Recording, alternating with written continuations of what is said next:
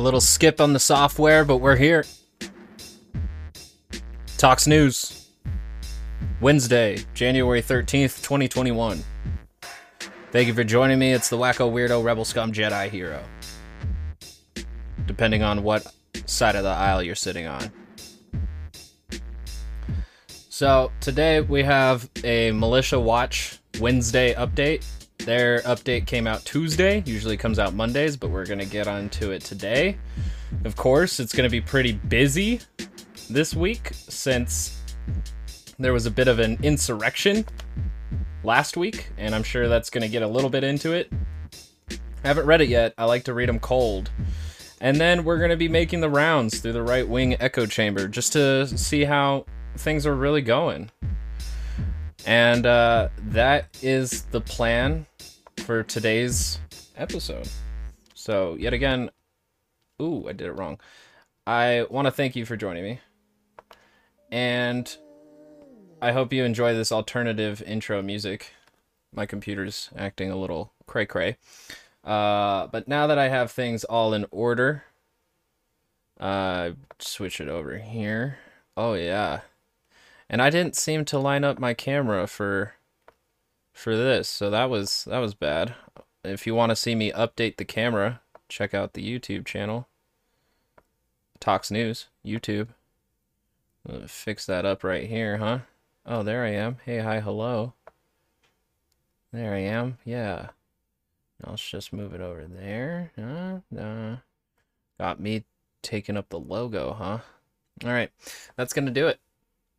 So, um, I did have one thing to say before we really. No, no, I'll save that just before we get into the video segments. Uh, but we'll dive right into the Militia Watch update. If you want to follow these yourself or get more in depth articles, go to militia.watch. I have it saved on my browser, bookmarked, kept, because it's uh it's it's very important. Honestly, it's got units, movements, and ideology. And all of these things uh, happen in the shadows mainly because uh, mainstream media doesn't really cover a lot of it. Uh, but uh, Militia Watch is there just for this. So it begins.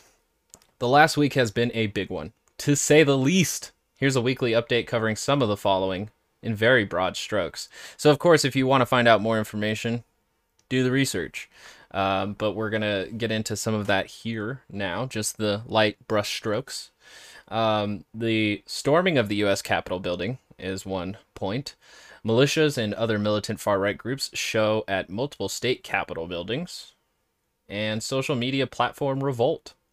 You've likely already read a lot of this, given how high up in the news it's been this past week, so this is going to be mainly for record keeping.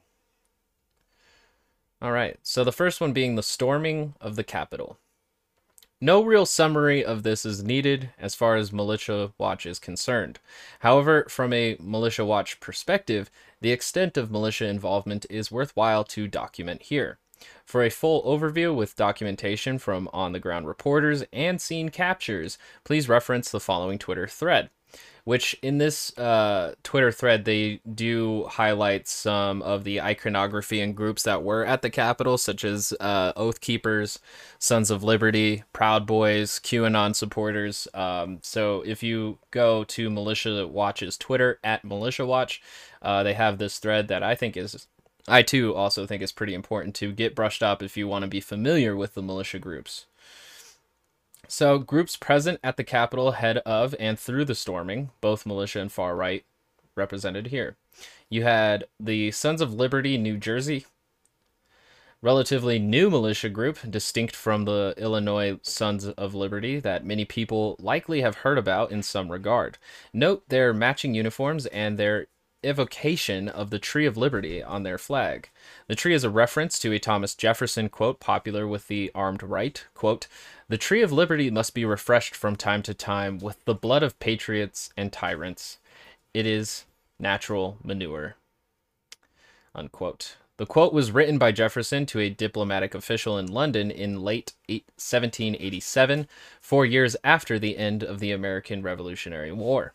Jefferson wrote the Declaration of Independence, but notably was not involved militarily in the U.S. Revolution. It's funny that he would write uh, about the necessity of the blood of patriots and tyrants, and yet did not uh, go through the military. So you know the academic type stepping away from the battlefield in order to uh, you know keep those ideas safe. um, America First and the Groyper Army. I don't Groiper? All right. Led by Unite the Right attendee Nick Fuentes, America First represents a burgeoning Christian neo fascist movement skimming momentum off of the MAGA and Stop the Steal movements. And I think Nick Fuentes was active on YouTube. I'm not 100% sure if his videos are still kept up. Uh, we had Oath Keepers. Oath Keepers were founded in 2009 after Barack Obama's winning electoral bid and draw from veterans and law enforcement agencies for their membership. They swear to uphold their oath to defend the U.S. from all enemies, foreign and domestic. Then we had the Proud Boys. Uh, the Proud Boys are a far right street fighting organization that claims to be a Western chauvinist or men's drinking club organization. It was founded by Vice founder Gavin McInnes, who now claims to have left the group after he was put on the FBI terrorist watch list. Um, three percenters also there. Uh, the three percenter movement, like the Oath Keepers, were founded in reaction to Barack Obama taking the White House. The three percenters movement is full of fractures, splinters, and independent groups, making it often difficult to discern networks and coalitions of demonstrators who claim to be three percenters.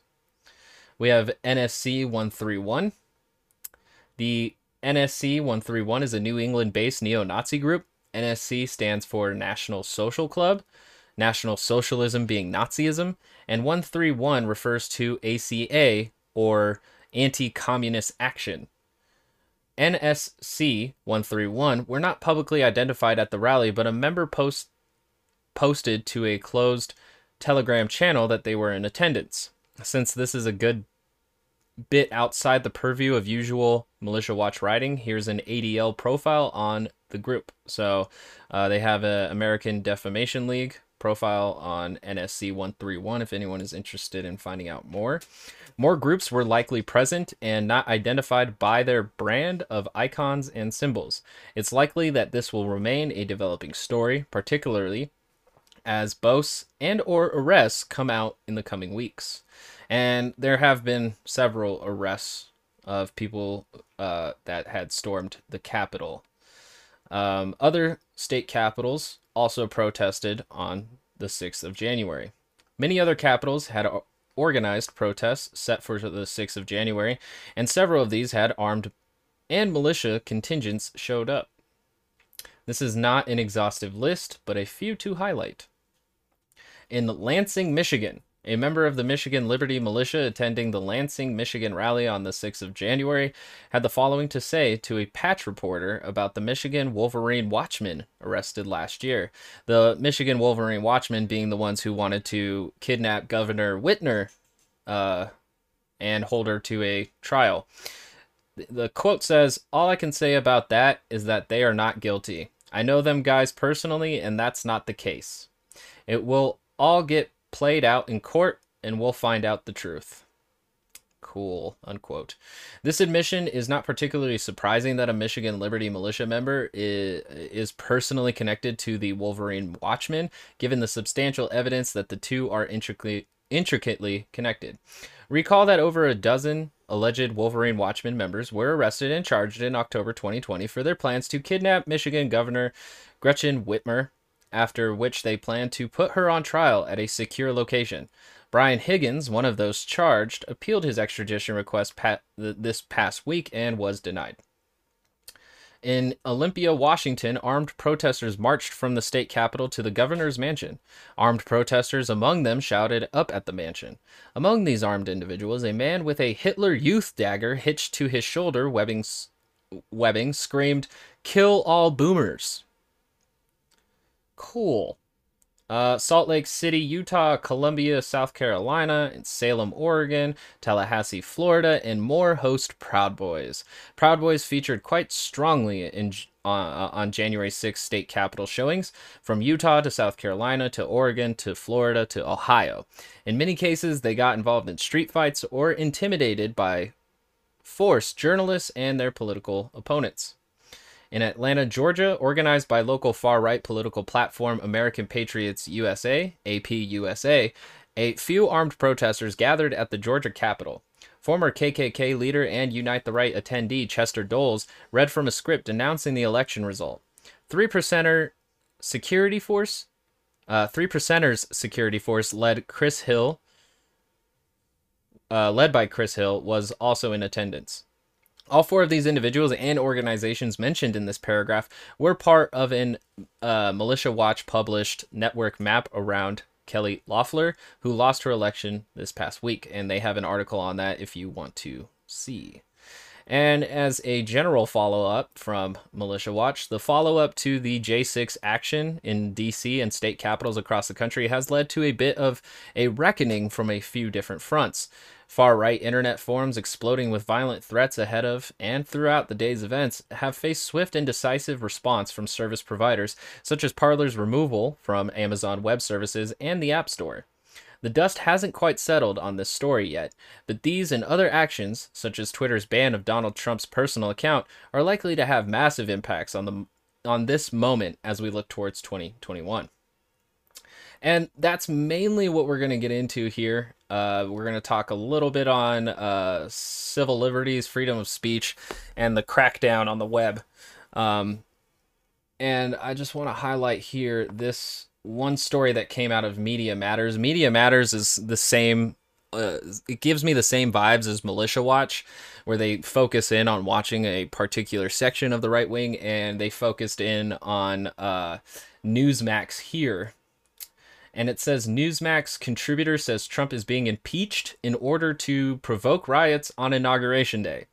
And um, that's the thing, though, is that when you say those things, you you steer the narrative. So there's not necessarily a lot of truth in there because why would Democrats or the opposition to Donald Trump want more riots, more violence? That just suggests that the government is out to destabilize its own nation for whatever reason. Uh, I I haven't clicked the article or listened to his reasoning here.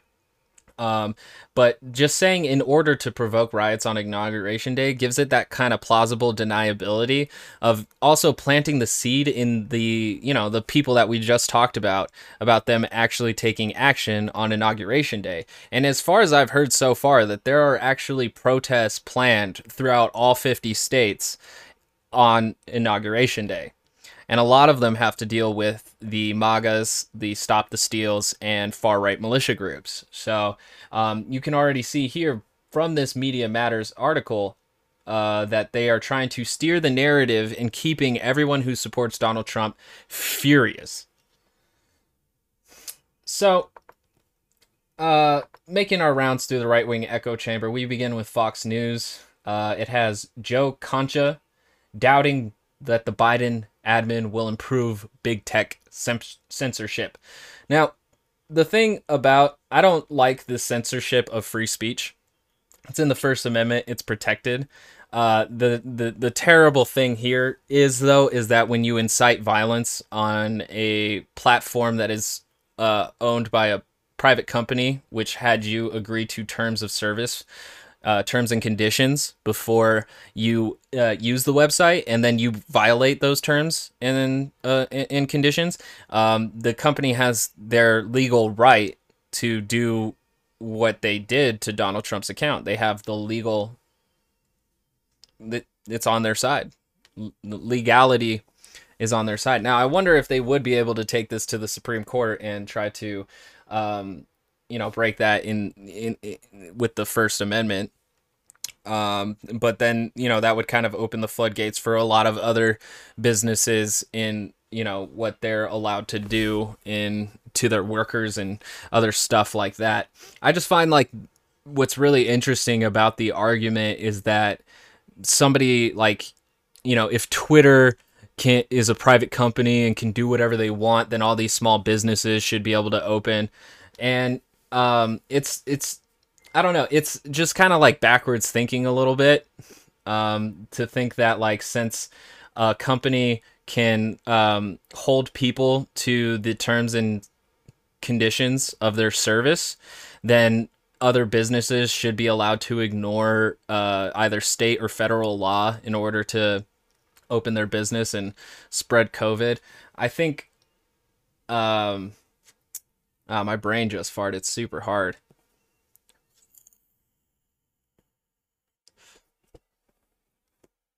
Oh man. Yeah, that was a hard that was a hard fart.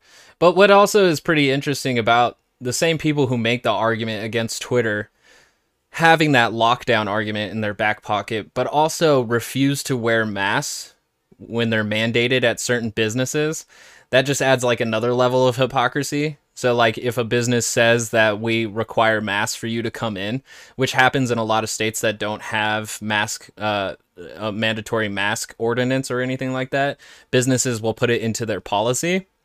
And then the people making the argument that Twitter uh, shutting down Trump means that other businesses can open would not want to wear masks in those businesses.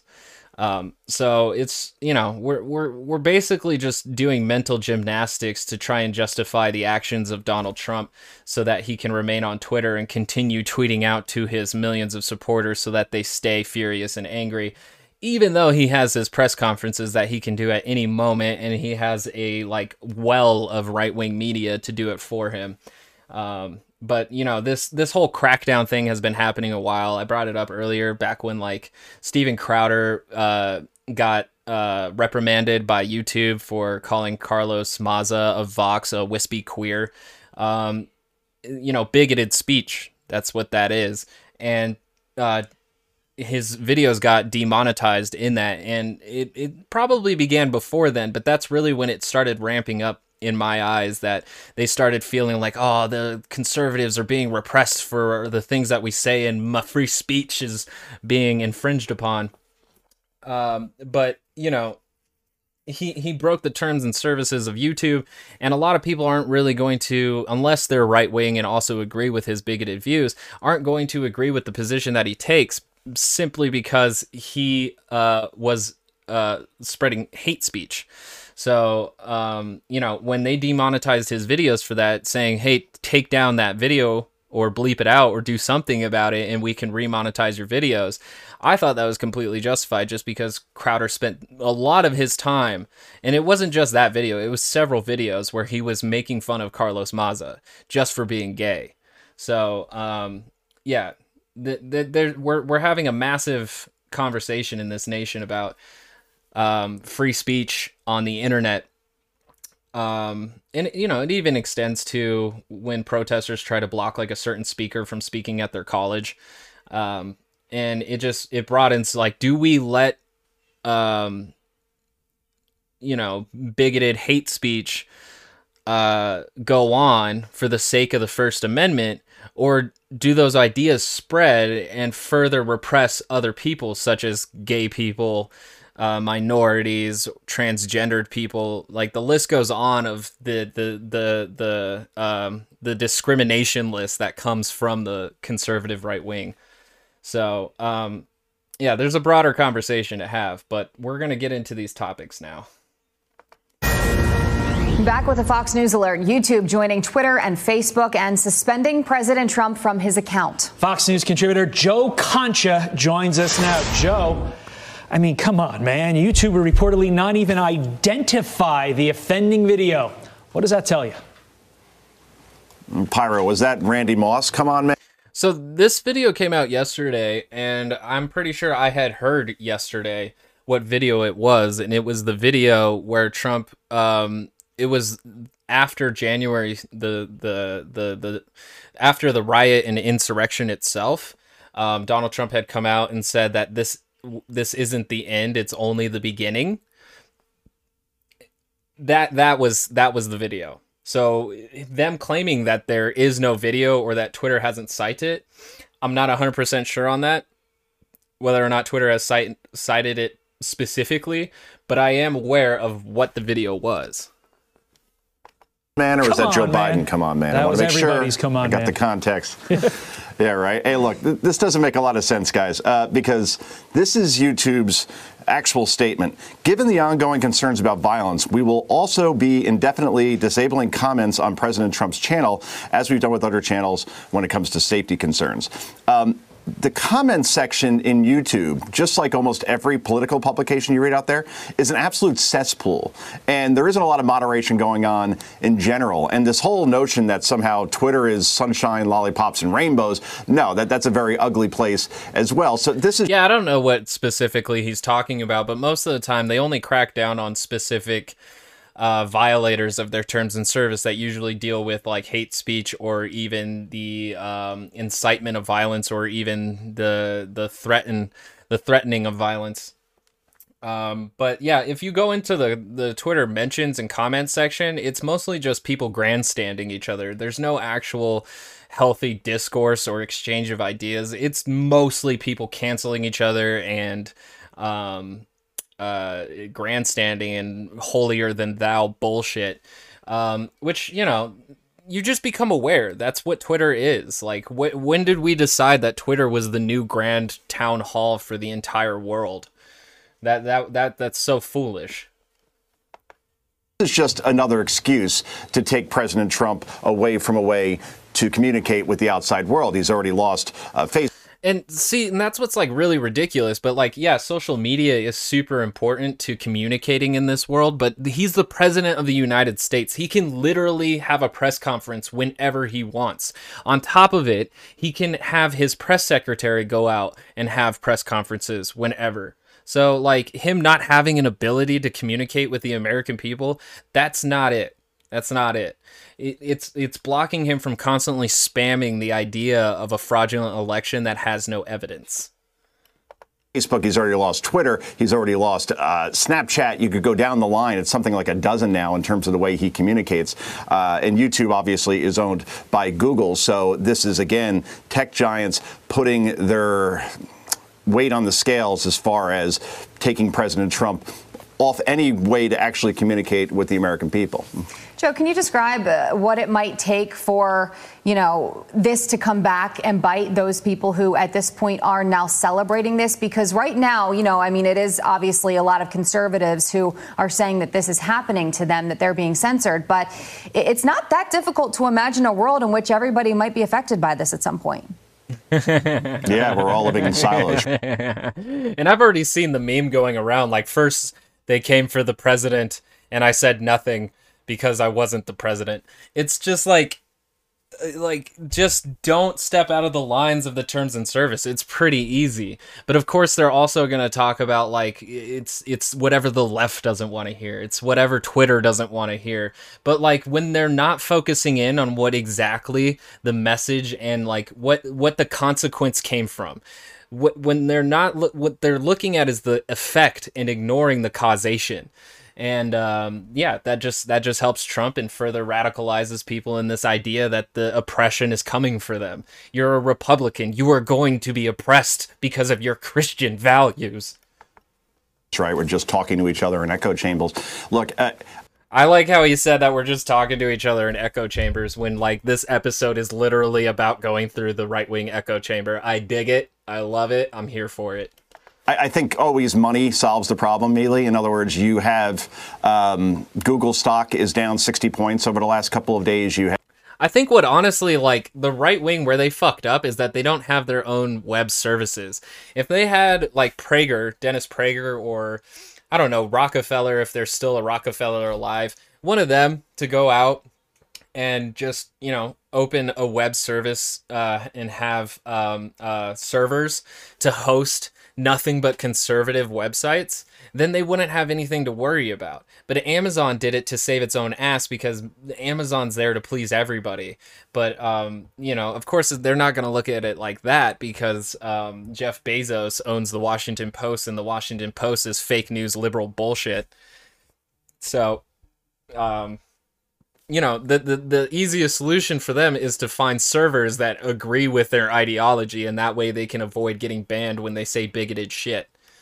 have Twitter stock uh, that's taken a big fall as well. Uh, when you alienate half the country, that tends to do that. But the problem here is that you have a Democratic controlled Washington coming in a week Congress, Senate, and obviously the Oval Office. And it's hard to imagine, given all the donations that the Biden administration got and all the people from Silicon Valley that are going to work for the Biden administration, that very much is going to be done here. And even if you try to break up these companies, it's going to take years, given the legal resources that they have. So I, I hate to say there's not much that can be done right now, but there's really not much that can be done right now.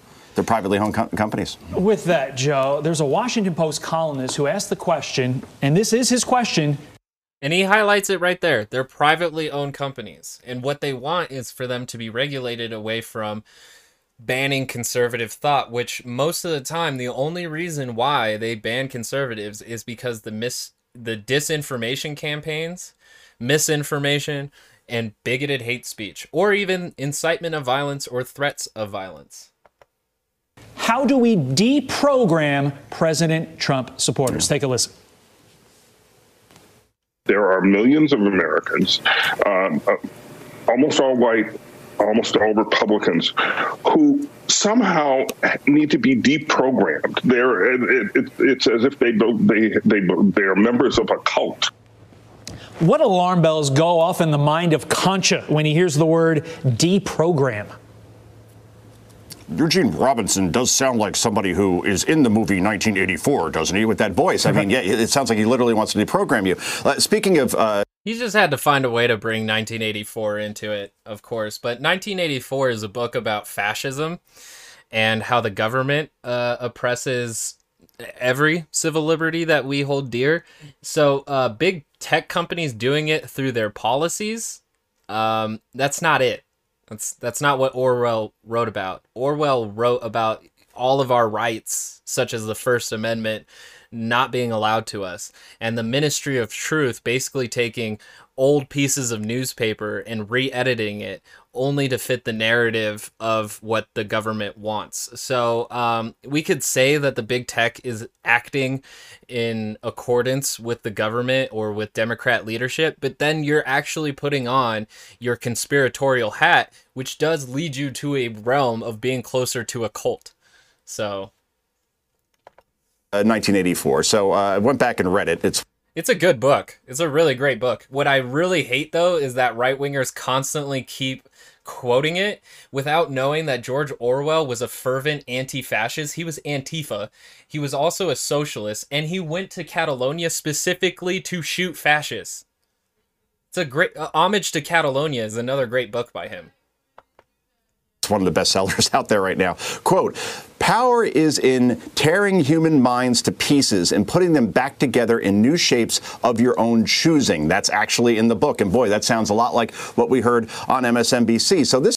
Yeah, but the, the book also says uh, one of the first acts of the the party was to tell people not to believe their eyes or their ears and one of Trump's first like he made it known like he would not stop saying it constantly that's fake news. That's fake news. That's fake news. That's fake news. That's him saying don't believe your eyes. Don't believe your ears because what you're hearing is fake.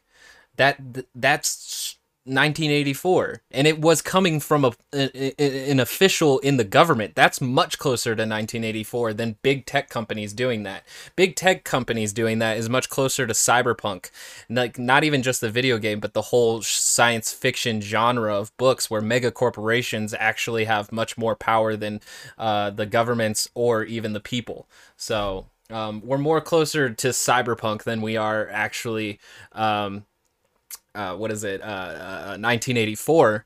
When it, and also if we if we go into the cyberpunk, that's when we start talking about libertarian ideas and how they want a laissez-faire capitalist system where the, the the mega corporations and multinationals are allowed to do whatever they want without government regulation. This isn't about reprogramming the mind uh, cleanly. This is about reprogramming the mind in a way that Eugene Robinson, who you just heard, wants it to be. And and we saw this with uh, PBS recently, and a lawyer there who said it's great that coronavirus cases were spiking in red states because they might infect Trump voters, and suggested Republican voters should have their children put in re-education camps. Hmm. He was fired since then, but you see where this is going, right? Yeah, I don't necessarily agree with that sentiment either. Um, whoever said that, I don't really agree. Um, but the the the thing is is that we don't necessarily need re-education camps just as much as we need actually unfiltered truth and narratives without a spin and we're just constantly getting that whether it's left or right we're constantly getting narrative spins rather than the straight truth and facts and so with if we achieve a level of honesty we won't have to go through so-called re-education camps but we have this right-wing media that is constantly battering people's minds with narratives that only fit their political agenda. Right, guys? Well, Joe Concha, thank you for joining us. Have a good day.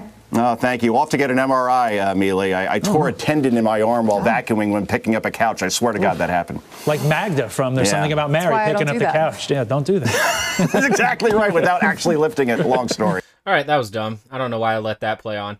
All right, so then next we have the Benny Chaperone Shapiro at the Ben Shapiro show, uh, talking about Unreal. Antifa demands Andy Ngo's book be removed from Portland bookstore.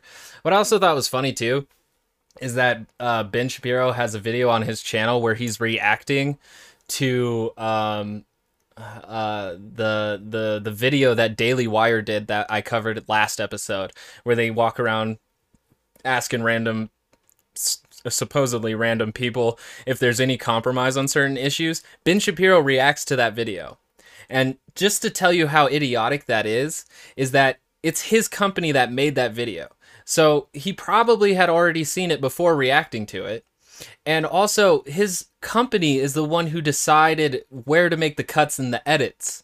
So, like, all of that was caricatured specifically for their viewers. And then on top of it, just to add a piece to the fucking, just to add a strawberry to the top of that cake, Ben Shapiro has to at- react to content that is his own. But I'm not going to get into that. We're not going to watch that. We're going to get into this Andy Ngo bullshit. So, by the way, if you thought that all of the censorship stuff was a little bit too on the nose, well, now we are in the realm of actual book burnings. So, over the last 24 hours, Antifa demanded that Powell's Books in Portland shut down the store if they ref- if they carried Andy Ngo's book on Antifa. So there are people in the mainstream media pushing for this. I mean, Sarah Jeong of the New York Times, she was pushing for Andy Ngo to be banned from Twitter. Why? What was his grave crime? He would go to these Antifa rallies, he would film the Antifa rallies, he'd put up the tape of the Antifa rallies, and then he would identify with the photos the people who had been arrested at the Antifa rallies. And when I say rallies, I mean riots.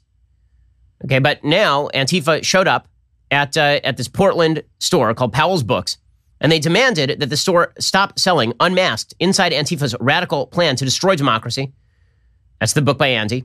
The protest forced the store to close early. Powell's then announced it would not carry the book in its physical store, though it would still be available for purchase online. The book will not be on our store shelves. We will not promote it, said Powell's. That said, it will remain in our online catalog. We carry books that we find anywhere that we find anywhere from simply distasteful or badly written to execrable, as well as those we treasure. We believe it is the work of bookselling to do so.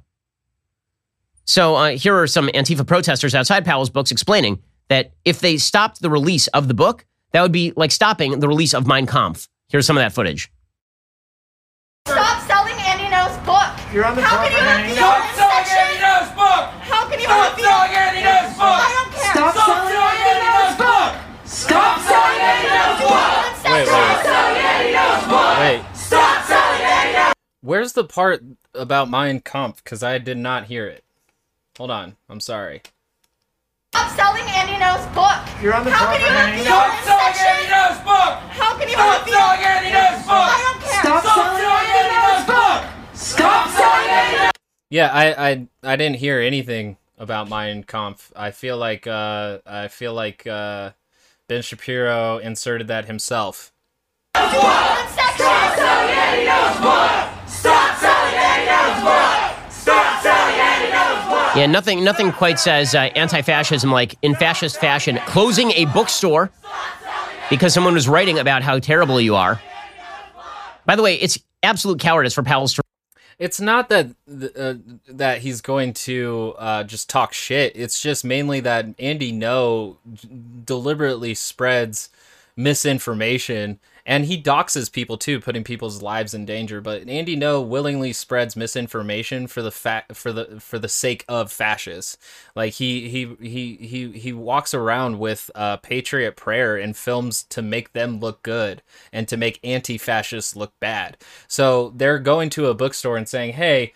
Uh, let's not publish or let's not sell this book by a uh, known fascist apologist, please and thank you to remove the book from the actual shelves, right? That in and of itself is absolute cowardice on an extraordinary level. I mean, it is a bookstore. If the idea here is that bookstores can only carry books that the left agrees with, and just like it is the idea here that Facebook is only allowed to allow posts that Facebook agrees with, or Twitter is only allowed to allow posts that Twitter agrees with. And not only that, if you are an outlet that does not implement the same standards as Facebook or Twitter does with regard to its policing of content, that you can have your web service removed, the culture of free speech is dead. And then once the culture of free speech is dead, then it's just a question as to when the law changes, right? Because the culture, the law always follows the culture. The minute that the culture of free speech dies in America, we're not very, it's really just the Supreme Court standing. This is radicalization. Um, only because, like, you know, trying to hinder the work of fascists um, it, this is what I'm saying when it gets into a broader like discussion of free speech is that it's not really up to the government to ensure that fascist speech isn't spread because then that is a uh, I would say like a superpower or an authority cracking down on free speech. But if it's the people themselves the the the the proletariat if you will it if they are the ones who are shutting it down, that is them using their First Amendment free speech to use consequentially against someone else who is using their free speech in the in the name of uh, let's just say hate at this point. So um, you know, I'm all for the the the freedom of speech, but the thing that conservatives have to be comfortable with is that there are consequences to freedom of speech, and that might mean popular movements by the people to shut it down. Between the left and the destruction of actual legal free speech in the country. And we've had articles from people who are now going to be in the Biden administration talking openly about why we need to adopt European standards with regard to free speech, i.e., banning quote unquote hate speech, meaning stuff that the left doesn't like very often. Hate speech encompasses everything from actual horrible speech to things like saying that a transgender man is actually still a biological woman. Right? But the thing is, is that like even though that may still be true, um, Ben Shapiro only says that to remind the transgendered person that they cannot escape um, who he thinks that they are. Um, it's a bigoted reason to say that. There's there's no other reason to like, hey, um, my name's uh, Jeffrey. I go by he him. Um, I, you know, transitioned about 10 years ago. And he's like, you know, you're still biologically a woman, right? Like, why, why even say it? Why even say it? Everybody knows, but why even say it? Because you want to bring them down. That's the kind of speech that is being fought against by populist popular movements. So, them not liking people using their democratic uh, powers to shut down their democratic powers. Um, it, it, it's just a further radicalization of the idea that Republicans are being oppressed when really their ideas are being challenged because they're bigoted, they're hate, they're hateful, and if to be perfectly honest, they're they're primeval. They're they're back in the day traditional viewpoints have no place in a world where the the culture and society is constantly changing. Right? If it were not for the, the barrier of the First Amendment, as interpreted by the Supreme Court, there's no question the left would be pushing for this stuff incredibly, incredibly hard right now, under the ba- uh, on the basis of all of this is a danger, all of this is incitement. I really love the horseshoe theory that comes in here that like left wing authoritarianism is probably the same thing as right wing authoritarianism. Like you go far enough down the left wing spectrum and you get to uh, the idea that we don't need hierarchies. So, uh, like, it's literally the opposite of authoritarianism. Once you reach as far left as you can go, that's anarchy, and that demands horizontal hierarchical structures. Yeah, you might have leadership, but it is uh, extremely hinged on uh, on on democracy those people in those leadership roles being held accountable by everybody and not just a few bodies who also might have vested interests in that person. So, um, yeah, the the horseshoe theory nonsense. I'm just gonna scoot past. And everything is incitement. Remember, th- this argument is old. Okay, just because of what happened at the Capitol does not mean that this is a new argument. It's been an old argument. They, people were trying to shut down my speeches at places like Berkeley, requiring 600 police officers because they were suggesting that me standing in favor of free speech was actually fascism, right? Because words are violence. No, it's the ideas that you speak about are are are pro-fascist and you know that's that's what people are talking about you're you're anti-immigrant anti-communist um, those things are incredibly fascist in themselves so um, yeah that's that's that's what people are mainly fighting against. And they also don't want to hear you go onto college campuses to beat down transgendered people because you are so cl- you you cling so hard to biology. So um, yeah. Words are violence is literally what they were chanting. They're, ch- they were chanting, speech is violence. The punch a Nazi movement that, that started a few years ago was also completely reliant on the idea that all of your fellow citizens are Nazis if they disagree with you. No, no, it wasn't. No, it wasn't. That's a hyperbole. No, it wasn't. And if anybody acts like that, then please do not call yourself an anti fascist if you're going to consider every single person a fascist because you're only going to hinder the movement itself. Um, but yeah, he's he's exaggerating um, just to make it a lot easier for those Republicans to go, "Oh, don't tread on me, no." That is the direction the culture is moving. Facts don't care about your feelings, and my feelings don't care about Ben Shapiro. All right, so that was the end of that, and now we have a great crossover episode from One American News Network, who has Dennis Prager of PragerU going on to talk about the left's lockstep pseudo intellectualism. Oh boy. So do you see people putting on intellectual airs for Zoom as just a another symptom of some of the wider cultural problems we're experiencing right now? Actually, uh, I have a darker view than you do, and uh, I actually welcome it. Anything that supports the purchase of books even if it's a fake backdrop or wallpaper. I am for. I have told people actually over and over. You, you don't see this in my room. You just see my my my my pipes in the background and and my the blinds. But I am facing about a thousand books, and I have about six thousand books. We're just gonna have to take his word for it. But I wonder if he has a copy of Origin of Species. One thing I know about Prager is that he is extremely Christian. And I think he also wants to reach the point where the United States goes off of the Bible as a rule of law rather than our Constitution or other legislation that we have. Um, so. Uh, I walk into homes and I am stunned at how many do not have one bookshelf. So uh, I, I would actually advocate to people buy books, even if you don't read them, just to say to the world, I take the, the world of the mind seriously. How does that prove that you take the world of the mind seriously if you have books up there just to be antiques? What, that tells me too that he has 6,000 books just so that he can look intellectual. Who? How is he? How is it the left's lockstep of pseudo intellectualism and not Dennis Prager when he just told you to buy books so you can look smart? That's actually a really great way of looking at things. And as we're talking about our society oh, wow. more broadly, I know you recently wrote a great piece called uh, "Good, the Good German," and I was wondering if you could explain some of the the premise of your article exactly and how it relates to some of the events that we've uh, been seeing this past year was one of the most uh, difficult. I, I, have a thousand columns on the internet, and I've written 10 books, so I write a lot.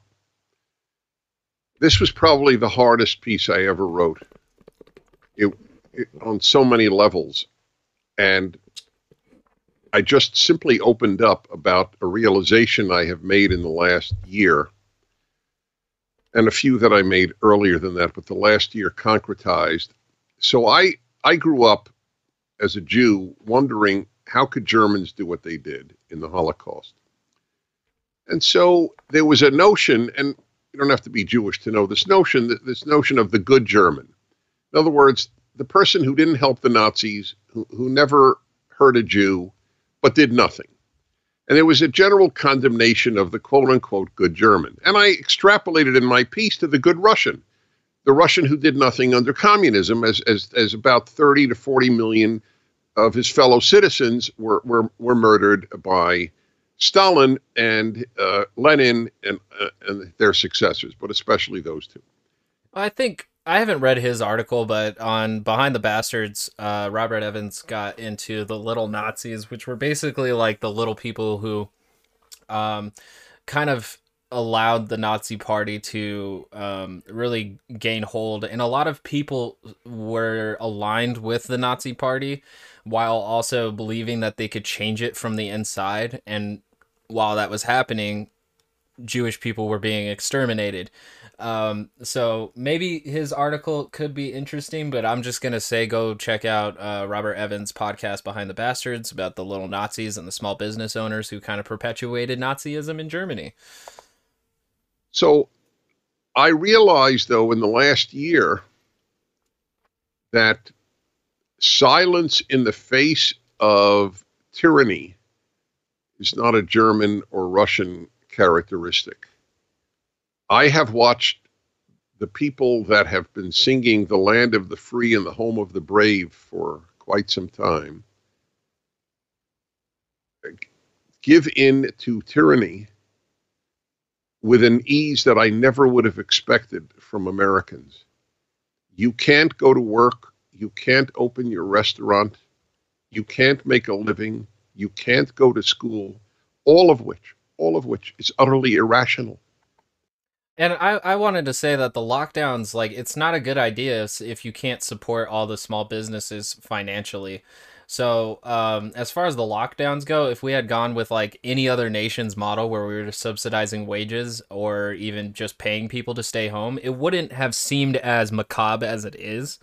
But that's where we're where we're at now is that we had a nation that like we barely just passed six hundred dollars last year and um, you know even Republicans are still uh, really fervent on not giving Americans thousand four hundred dollars, even though Bernie Sanders is fighting for that money for the Americans and small business owners who are suffering during these times, during these lockdowns, the necessity to uh, shorten the spread of a, a very contagious virus. Um, so I I just find that very interesting that like it's tyranny to tell them to lock down, but I wonder if they would have been able to have this argument if people were paid to lock down. I don't think they would have the argument. It has no basis in science, none whatsoever. And uh, they always say this too, but they never provide like why it doesn't. But like the the whole idea of it is to try and shorten uh, the spread as much as we can. Back when we had our original lockdowns, it was called uh, flatten the curve, and it's just trying to decrease the amount of people getting the virus, which obviously the Republican Party did not care about because Trump held so many rallies before the election with tens of thousands of people who he did not care about. So much so, I think in one state he left them out there without a bus ride back to their cars, and a lot of them got hypothermia and and people have accepted it.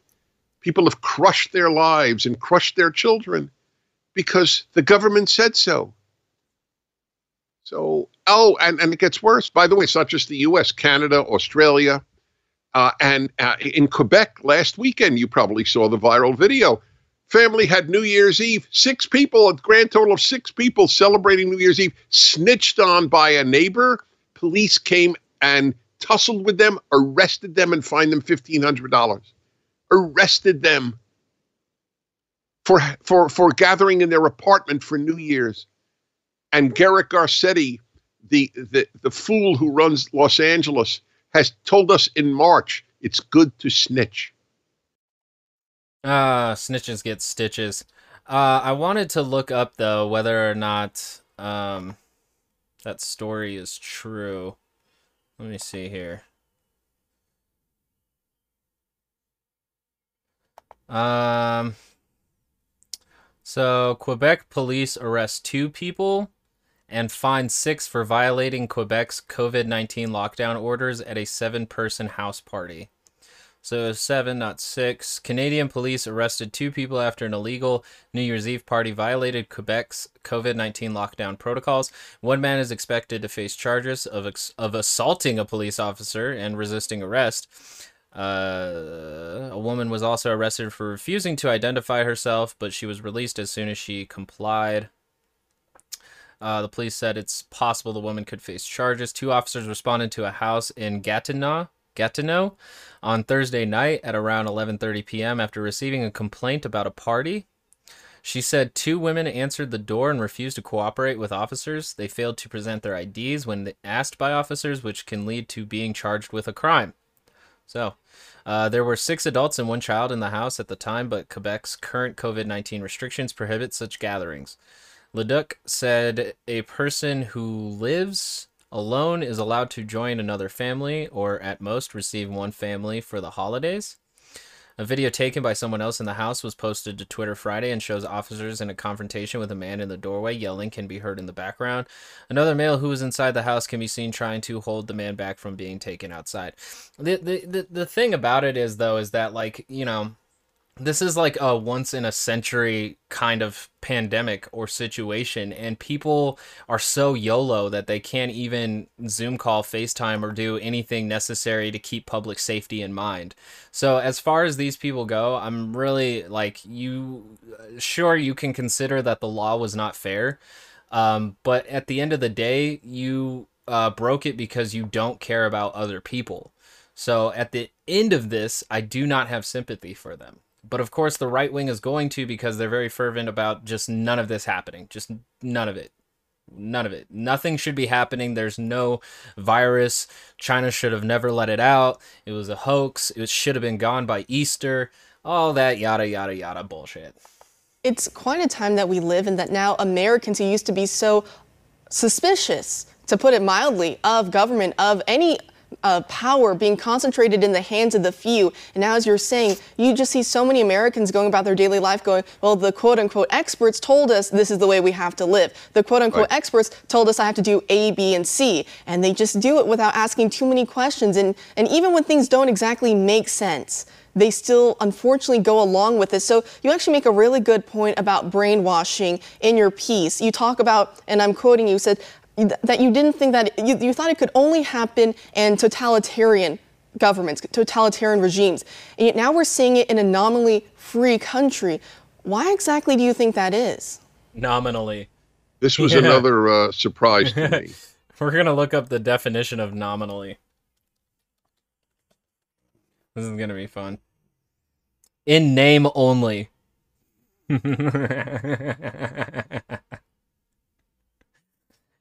Officially, though perhaps not in reality, are we a democracy?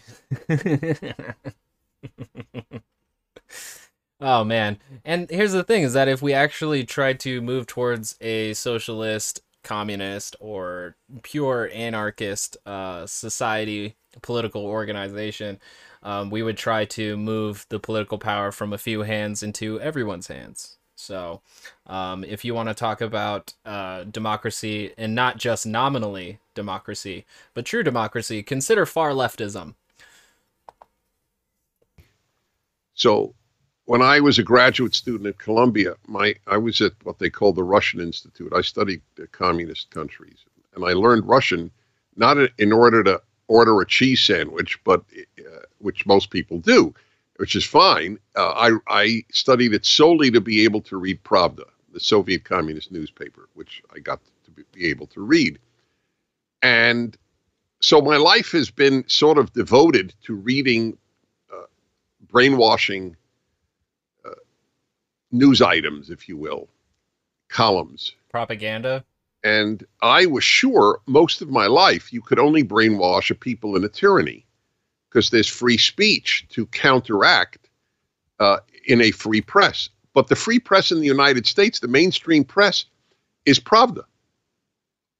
So whether or not they work for the government, I mean, how is OAN not considered Pravda, especially since like he's speaking of like Lenin eh, or not Lenin, but Stalin at like Stalin era propaganda, where they idolized and worshipped a uh, a single leader, which you know OAN has done for Trump entirely. So um, Trump is like much closer to Stalin and his ideas of how to run a uh, a country than uh, Dennis Prager is even leading on here. Like Trump would love if his picture was literally everywhere saying "obey."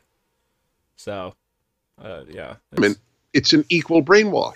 The New York Times is essentially as honest as Pravda was, and the L.A. Times and the Washington Post. I just use New York Times. The New York Times spread the biggest lie in American history. 1619, the country was founded, and uh, we had a revolution against the Britain in order to to uh, maintain slavery liberal anti-Trump professors called it a lie.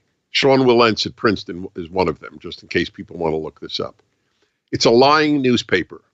They all are. I think the 1619 project itself is a working theory.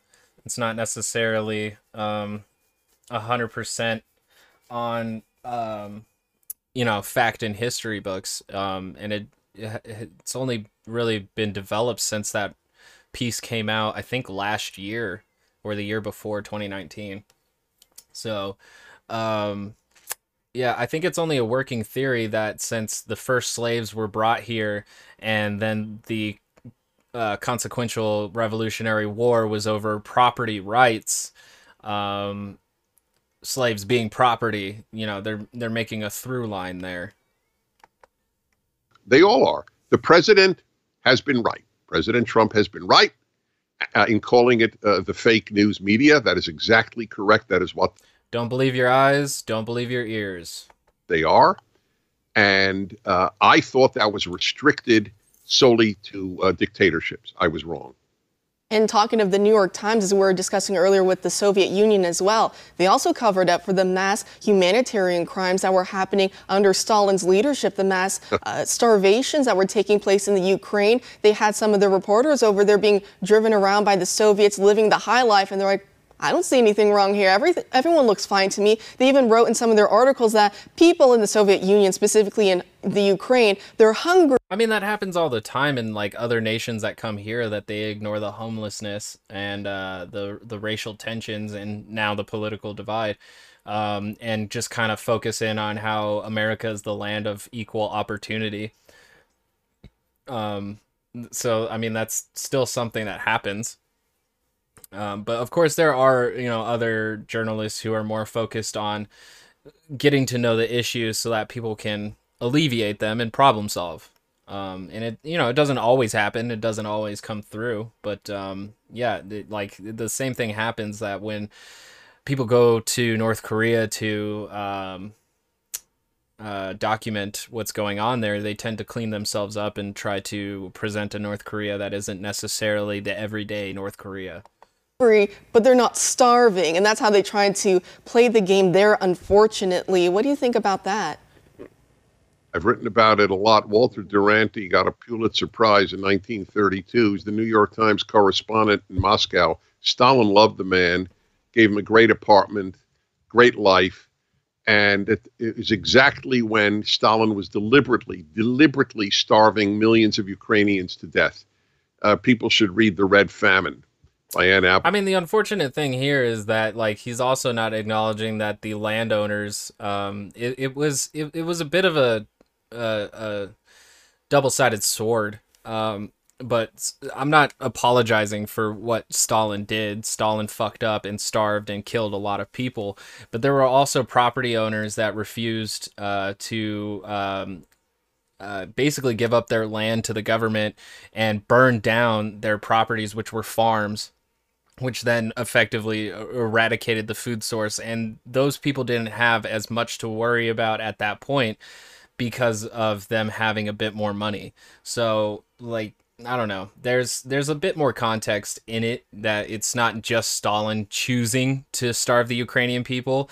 It also has to deal with the uh, complex political situation in Ukraine.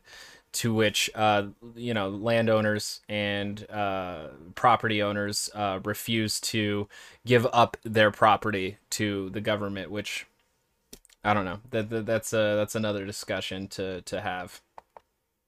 Applebaum, who for the record is a never Trumper, uh, and uh, I, I don't agree with her on politics, but she wrote a true book about what happened in Ukraine, and people should know about that.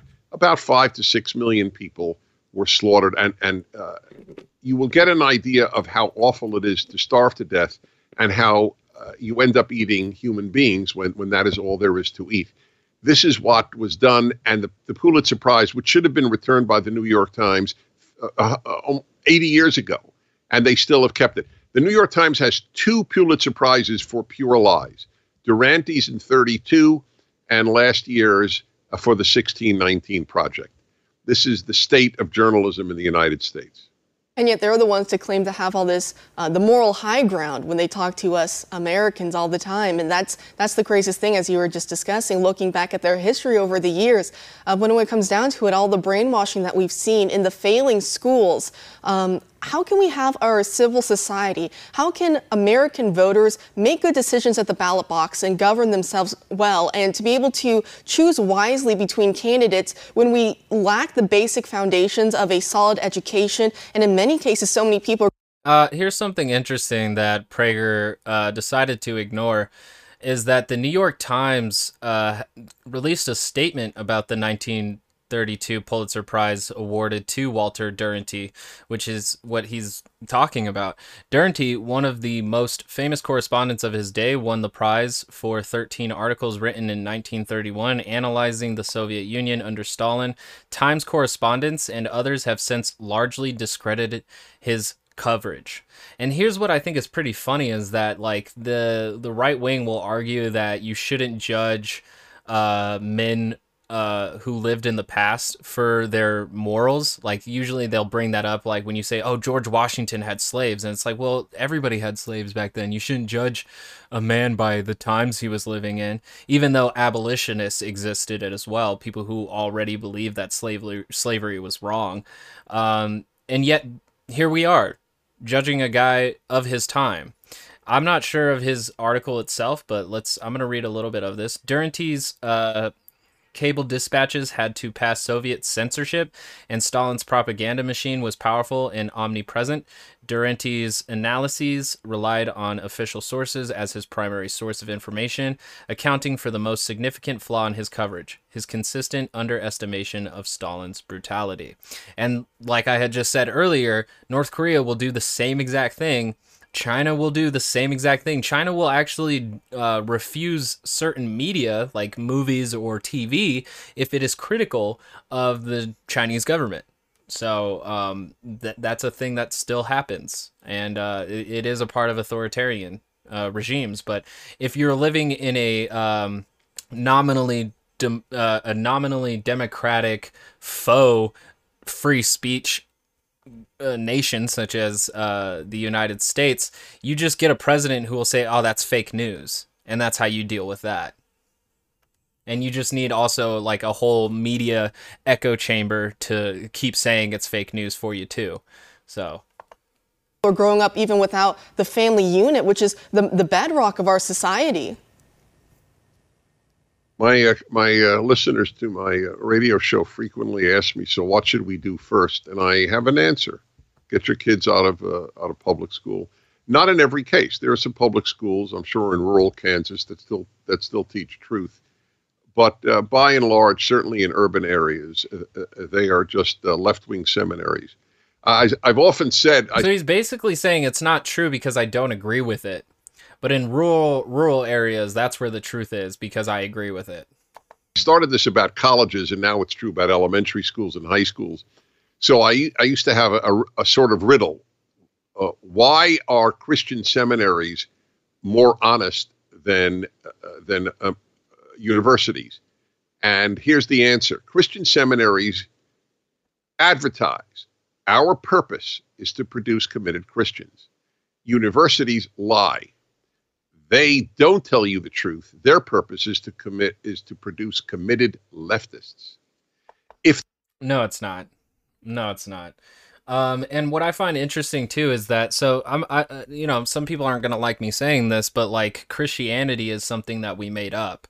Uh, Judaism is something that uh, a people long time ago also made up, and so saying that a Christian seminary is selling truth um, that in itself kind of gives it away that like he obviously believes in the, the the, the lie of Christianity and denies science, which is uh, actual evidence based, and uh, saying that Christian seminaries are more honest than universities that teach science that are based in fact. Um, yeah, this is that's him doing anti-intellectualism and so that's funny that it's this video is called the left's lockstep pseudo intellectualism when he will say Christians are selling you the truth and universities are selling you leftist agendas. And that's that's anti-intellectualism and that's a, a greater leap towards authoritarianism. If the universities acknowledge that, if the New York Times said on its masthead, a left wing newspaper, I would never attack it. It's a see, it's all just about the perspective and point of view that you have. And if it doesn't fit Prager's, which is conservative right wing, then it's a lie. The lie that it purports to uphold truth that is so upsetting. Same with the universities. If they said, "We will we will teach you one way to look at life. Give us your $50,000 a year and have a great day." I would say nothing. even though we need to have a talk about student debt.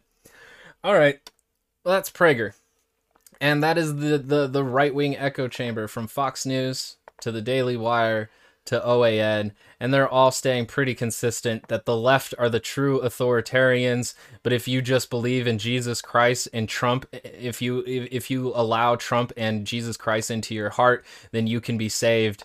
And um, you know th- that that is the way to greater truth. Oh boy. Well, join me tomorrow for a, another episode of Talks News. Um, uh, it's actually going to be a different episode. What I'm going to be focusing in on. Wow, this is really messed up. Um, what I'm going to be getting into is Theory Thursday. Um, going and reading Homo Sapiens by Yuval Noah Harari, Chapter Two and uh, I'm hoping to stay pretty consistent with it. I have uh, his second book, Homo Deus, that to also go through, and then we also have uh, I just got in the mail 21 lessons for the 21st century, also by Yuval Noah Harari. Uh, should be some good stuff. Uh, actual books, people, actual books. Um, and then I also got in the mail Murray Bookchin's uh, Ecology of Freedom all of these those three books that I just said, Homo sapiens, Homo Deus, uh, 21 lessons, and uh, Murray Bookchin's book, Ecology of Freedom, are pretty thick books, and so it's going to take me a minute, and I don't know if I'm going to get through all of them this year. Um, chapter two of Sapiens is tomorrow, and then also I have this one that I want to get into after the Yuval stuff, but it's Abdullah Öcalan's uh, Manifesto for a Democratic Civilization, and these are it's the first volume of the books that Abdullah has been writing from uh, prison in Turkey, and it gave uh, inspiration to the Rojavan Revolution out in Rojava, Syria. Um, that was uh, led by anarchists and a really fervent feminist movement. So um, yeah, th- that's what I'm hoping to get into here for the uh, theory. Um, I also got a little pocket constitution little pocket constitution. Just to you know stay familiar and maybe one day this will reach into the the theory realm. Um, but i did want to read one amendment here that has to deal with president donald j. Trump. Here it is. So it's amendment 14 section 3 no person shall be a center, senator or representative in congress or elector of president and vice president, or hold any office, civil or military, under the United States or under any state, who, having previously taken an oath as a member of Congress or as an officer of the United States, or as a member of any state legislature, or as an ex- executive or judicial officer of any state to support the Constitution of the United States shall have engaged in insurrection or rebellion against the same, or given aid or comfort to the enemies thereof. But Congress may, by vote of two thirds of each house, remove such disability.